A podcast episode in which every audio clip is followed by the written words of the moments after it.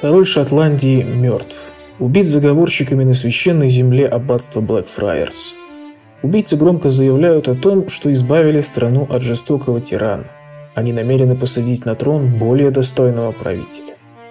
Действительно, погибший король успел настроить против себя очень многих знатных лордов Шотландии. Но когда заговорщики осуществили свой коварный план, никто из обиженных почему-то не пришел к ним на помощь. Убийц короля заклеймили позором и казнили. На престол Шотландии зашел шестилетний Яков II, и в стране началась анархия. Пока великие лорды сражались друг с другом за кусок земли, делами государства заведовали ранее незначительные кланы Крайтонов и Ливингстонов. Несмотря на их взаимную вражду, они нашли общий интерес. Обоим угрожал клан Тугласов с юга Шотландии. Желая окончательно избавиться от опасности, Крайтоны и Ливингстоны приглашают юного графа Уильяма Дугласа на королевский пир. Этот пир войдет в историю под названием «Черного обеда».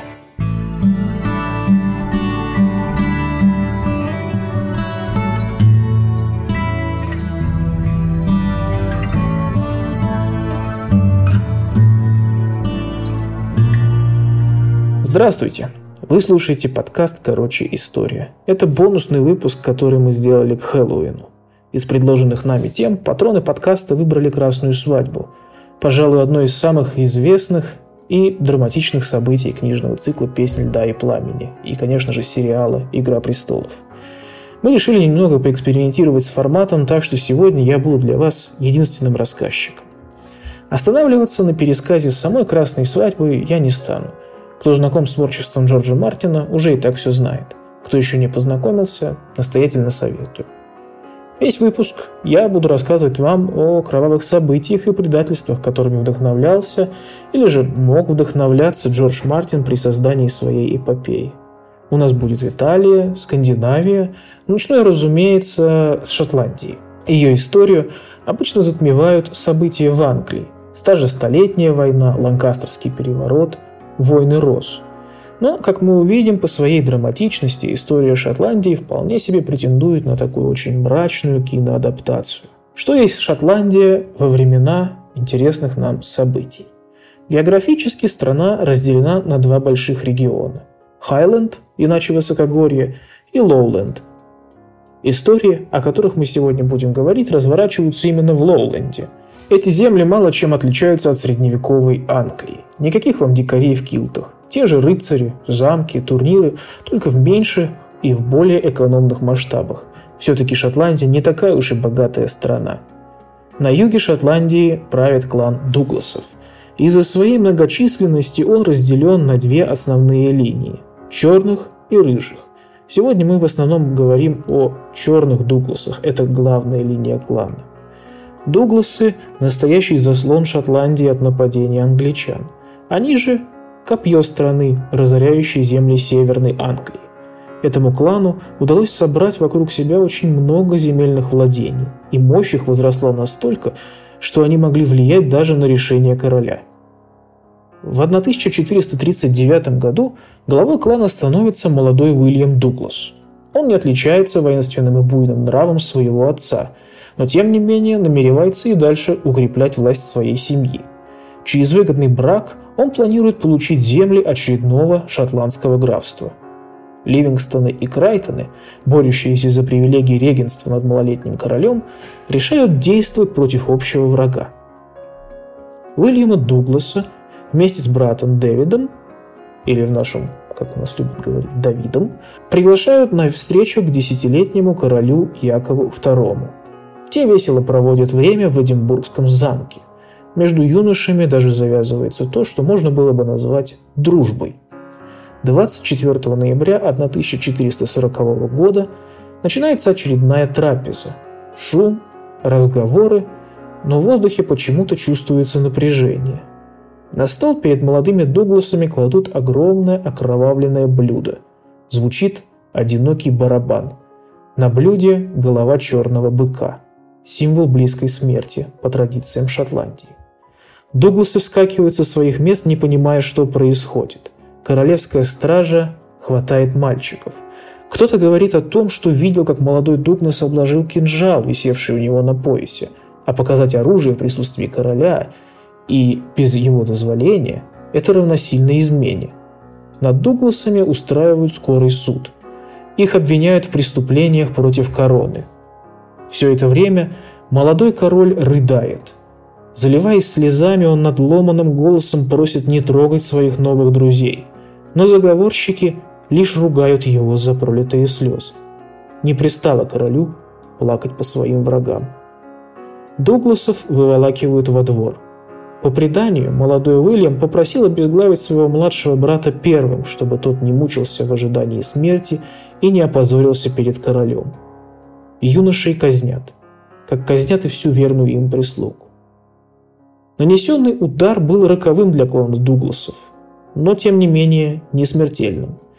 И хотя некоторые земли убитых и были конфискованы короной, большую их частью наследовал двоюродный дядя молодых Дугласов. Его в те времена прозывали громадным Джеймсом. Одни хронисты называют его простодушным человеком, который не имел сил и желания мстить за родную кровь. Для вторых же он – предатель рода, который, собственно, сам и подстроил черный обед, чтобы в итоге обогатиться. Как бы то ни было, Главой черных Дугласов он пробыл недолго, всего лишь два года. Многочисленные титулы и владения отошли его сыну, как ни странно, тоже Уильяму. И вот он уже начинает свой крестовый поход против обидчиков клана. Девиз Дугласов «Jamais arrière» – «Никогда позади» с французского. И молодой Уильям всю жизнь следовал этому девизу. Он разбивает Крайтонов, добивается их полного отстранения от власти, а сам при этом до совершеннолетия правителя Шотландии становится регентом королевства. Дуглас поддерживает действия молодого короля Якова II, который решает избавиться от влияния Ливингстонов при дворе, а затем ссорится с самим королем. Уильям Дуглас был очень богат и редко старался скромничать и скрывать это. В 1449 году король Яков II празднует свадьбу – Уильям Дуглас является на торжества с пятитысячной свитой, затмив ее великолепием королевский двор. Якову II нечем ответить. Его казна пуста из-за десятилетия анархии в стране. Богатство, успехи и фактическая независимость Дугласов угрожали авторитету молодого короля, а тот не мог позволить этого. Спокойствие в королевстве снова оказалось под угрозой. Сторонник короля, некий лорд Колвилл, убил некоего лорда Окинклека, друга и соратника Дугласа. Преступник должен был предстать перед королевским правосудием, но Уильям Дуглас решает действовать сам. Ведь убийство в конце концов было совершено на его земле. Дуглас собирает войско, разоряет земли Колвилла, осаждает его замок, где он в итоге уничтожает всех, кто там находился. А затем спокойно отправляется в паломничество в Рим, где пышностью своей свиты производит впечатление уже на двор Папы Римского. Его отсутствием пользуются старые враги рода Дугласов, Крайтоны, некогда организовавшие черный обед. При поддержке короля они вторгаются в земли Дугласов, учиняя там страшное разорение. Но тут же отступают, когда Уильям Дуглас возвращается из паломничества. В ответ на действия короля Дуглас заключает союз с наиболее сильными и независимыми лордами королевства. Те обязуются помогать друг другу в случае, если на одного из них кто-либо нападет. Разумеется, под этим кем-либо понимали самого короля. Или же, конечно, его сторонников. Яков II понимает, что медлить нельзя. Он приглашает дружескую беседу Дугласа в свою резиденцию в Стерлинге – он дает даже мятежному графу письменные гарантии безопасности. И вот, во время ужина 22 февраля 1452 года Яков II требует от Дугласа разорвать союз с лордами. Уильям, с присущей ему заносчивостью, посмотрев в лицо короля, говорит, что он не станет этого делать. На что король снова просит его, но в ответ получает очередной отказ – и даже упреки в неумелом управлении государством. Король с подросткового возраста не отличался кротким характером. Говорили, при дворе за его за глаза называют даже Яковом Пламенным. Вспышки гнева не раз и не два охватывали его тело и разум. Яков II выхватывает нож и пронзает им горло Дугласа. На умирающего Уильяма сзади нападает капитан королевской стражи. В затылок бьет топором. А затем все придворные, как бы повинуясь негласному приказу своего сюзерена, выхватывают кинжалы и нападают на Дугласа. Позднее будут говорить, что на нем обнаружили почти 30 ранений. Когда все было кончено, тело строптивого графа выкинули из окна, отказав тому в должном христианском погребении. Стало ясно, что война неизбежна. Сторонники черных Дугласов в отместку за смерть своего лорда разорили округу Стерлинга, где произошло вероломство. Охранную грамоту от короля они привязали под хвост не то ослу, не то старой кобыле. Там, по мнению Дугласов, ей было самое место, как и всем словам и клятвам короля. С переменным успехом Дугласы боролись против короны. И в какой-то момент даже казалось, что они вот-вот захватят власть в Шотландии. Но удача оказалась настроена против них. Им приходится сражаться даже против собственных родственников, рыжих Дугласов. И все их усилия тщетны. В 1491 году Джеймс, последний из черных Дугласов, умирает одиноким и разоренным. Согласитесь, талантливому автору здесь есть чем вдохновляться – в событиях, произошедших с кланом Дугласов, мы видим параллели с тем, что происходило на Красной свадьбе. Та же голова черного быка – это параллель с песней Рейна из Кастамера, из-за которой Кэтлин Старк почувствовал неладное. А король Яков II, гарантировавший безопасность Дугласу, в чем-то подобен Волдеру Фрейю, заверявшему в аналогичном Роба Старка. Но вот Суровые ветра Шотландии сменяются у нас теплыми морскими бризами Италии. Мы во Флоренции, 1215 год. И сейчас мы будем наблюдать за тем, как одно нарушенное обещание женитьбы разделило великий город на две враждующие стороны. Шел пир, на котором молодой флорентийский патриций Буандельмонте де Буандельмонти радовался жизни – много вина уже было выпито и много лестных слов сказано дамам. Все веселились. Но очередная выходка приглашенного шута почему-то уязвила Буандельмонте. Драка между ними двумя быстро переросла в настоящую свалку, в которой Буандельмонте то ли по неосторожности, то ли специально ранил ножом представителя семейства Ориги – Прятаться Буандельмонте не был намерен, и чтобы загладить свою вину, он предложил жениться на племяннице оскорбленного Ориги. И все согласились, что это был хороший способ избежать вражды. Однако страсть и любовь часто бывают переменчивы, и Буандельмонте нашел другую прекрасную девушку, чья красота его пленила. Те обручились – и вот в день свадьбы молодой человек, одетый во все белое, едет навстречу своей будущей жене. Однако доехать ему не суждено. Буандельмонте подкараулили оскорбленные Ориги, заручившиеся поддержкой нескольких родственных семейств. Молодого человека стащили с коня, избили и в конце перерезали горло. Вот таким вот образом было положено начало кровной вражде, которая унесла жизни многих флорентийцев – Одни боролись за Ориги, другие боролись за Буандельмонте. Событие это вошло в историю как кровавая свадьба Буандельмонте. О нем писали хронист Диано Компании, Никола Макиавелли и, конечно же, Данте Алигьери в своей божественной комедии, а также много иных историков, литераторов, политиков. Кто-то с обилием деталей, кто-то более скупо. Я рассказал лишь один из вариантов этой печальной истории. Мы вновь переносимся на север, теперь уже в Скандинавию, где становимся свидетелями стокгольмской кровавой бани. В 1397 году вся Скандинавия объединилась под властью датских королей. И хотя в самом начале идея союза была воспринята многими лордами благосклонно, с каждым годом число ее противников множилось. Беспокойнее всего было в Швеции – Крестьянские восстания здесь чередовались с волнениями знати.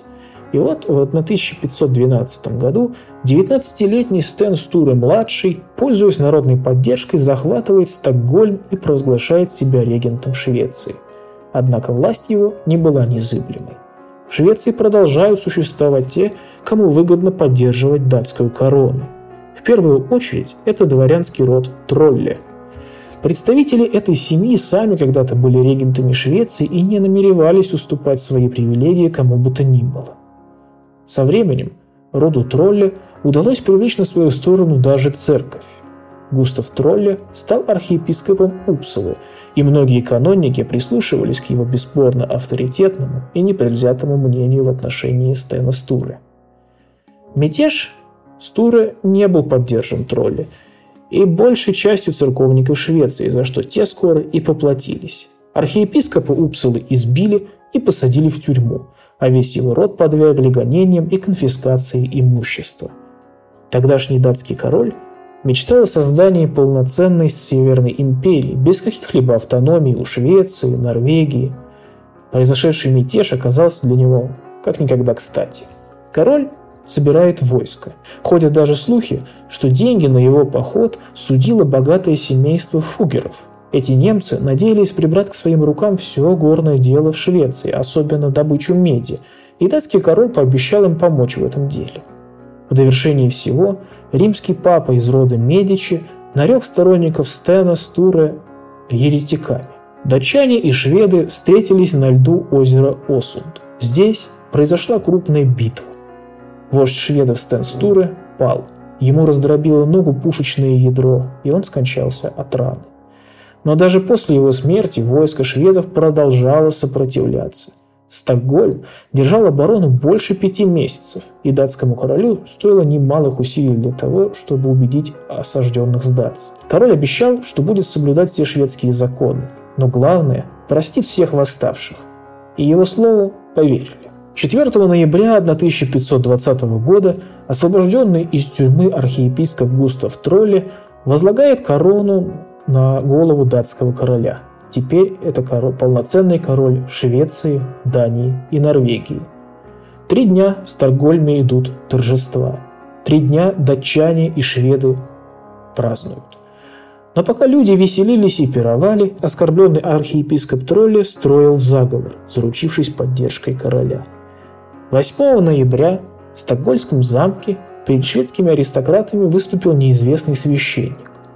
Он зачитал жалобу тролля, в которой тот требовал наказать всех своих обидчиков, возместить нанесенный его семье ущерб и казнить всех еретиков, посмевших идти против церкви. Ворота замка неожиданно закрывают. Начинается судилище. Обещания, данные королем и шведским еретикам, были признаны недействительными, после чего следуют трехдневные казни – Центр Стокгольма превращен в бойню. Здесь обезглавливают около сотни знатных горожан, священников, бюргеров, бургомистров. Скидок не делают ни для кого. Всякий, кто когда-то поддерживал бывшего регента Швеции, нашел правосудие нового короля. Останки бывшего шведского регента Стена Стуры вырыли из могилы и сожгли вместе с телами казненных. В конце концов, еретикам по церковным законам полагался костер даже после смерти. Спустя несколько месяцев сын одного из казненных, Густав Ваза, поднимет в Швеции освободительное восстание. Оно положит конец единой Скандинавии под властью датчан и подарит начало новой независимой Швеции – Злые языки будут говорить, что на самом деле в стокгольмской кровавой бане казнили намного меньше людей, а восставшие просто завысили число убитых, чтобы еще больше разжечь народный гнев. Как бы то ни было, у них получилось. Конечно, можно еще много что рассказать о Варфоломеевской ночи, когда католики Франции нещадно истребляли гугенотов, о резне латинян, произошедшей в 1182 году в Константинополе, и уж совсем о дальних землях Японии, где во времена заката эпохи Сенгоку военачальник Акети Мицухиде коварно предал и убил своего господина, первого из объединителей Японии, Ода Набунага. Но мы, с вашего позволения, прибережем эти истории для полноценных выпусков. Спасибо, что были с подкастом «Короче, история». Мы будем рады, если вы поделитесь с нами мнением о том, стоит ли делать выпуски именно в таком формате. Становитесь нашими патронами для того, чтобы больше узнать о работе подкаста, слушать новые выпуски раньше других и, конечно же, напрямую общаться с нами, его создателями. Друзья, до скорой встречи!